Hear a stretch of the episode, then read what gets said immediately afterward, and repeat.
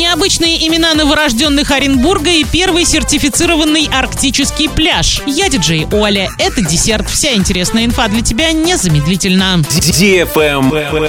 News. В Оренбурге на прошлой неделе на свет появились 145 малышей и 120 семей. По традиции, некоторые из детей получили необычные имена. Например, Арабелла, Мелиса, Мирослава, Мия, Майя, Мия, Мира, Злата, Добрыня, Милан, Леон, Глеб и Архип. А вот редкими именами для новорожденных областного центра стали Сергей, Светлана, Ольга и Любовь. Разводов было всего лишь 57, имя сменили 6 человек.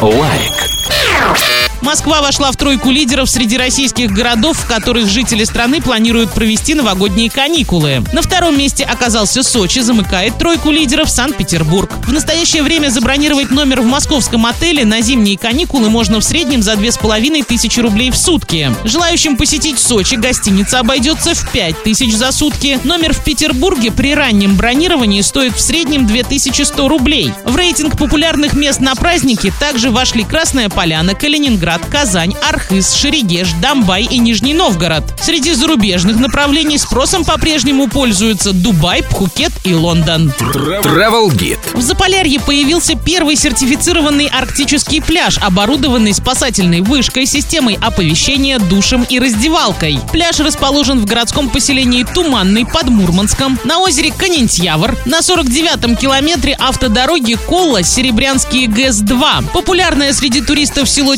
Териберка находится в 70 километрах отсюда. Купальный сезон в регионе небольшой, но площадка может стать отличным местом для отдыха и наблюдения за северным сиянием. Площадка соответствует требованиям ГОСТ и одобрена Государственной инспекцией по маломерным судам. Баренцево море для купания, конечно, не очень. Температура воды в нем даже летом не превышает 17 градусов, что не останавливает фанатов дайвинга. К тому же здесь можно попробовать свежих крабов. Стоимость перелета из Москвы до Мурманска 5300 рублей в одну сторону. Средняя цена за номер в гостинице 3 звезды 3300 рублей за ночь. На этом все с новой порцией десерта специально для тебя. Буду уже очень скоро.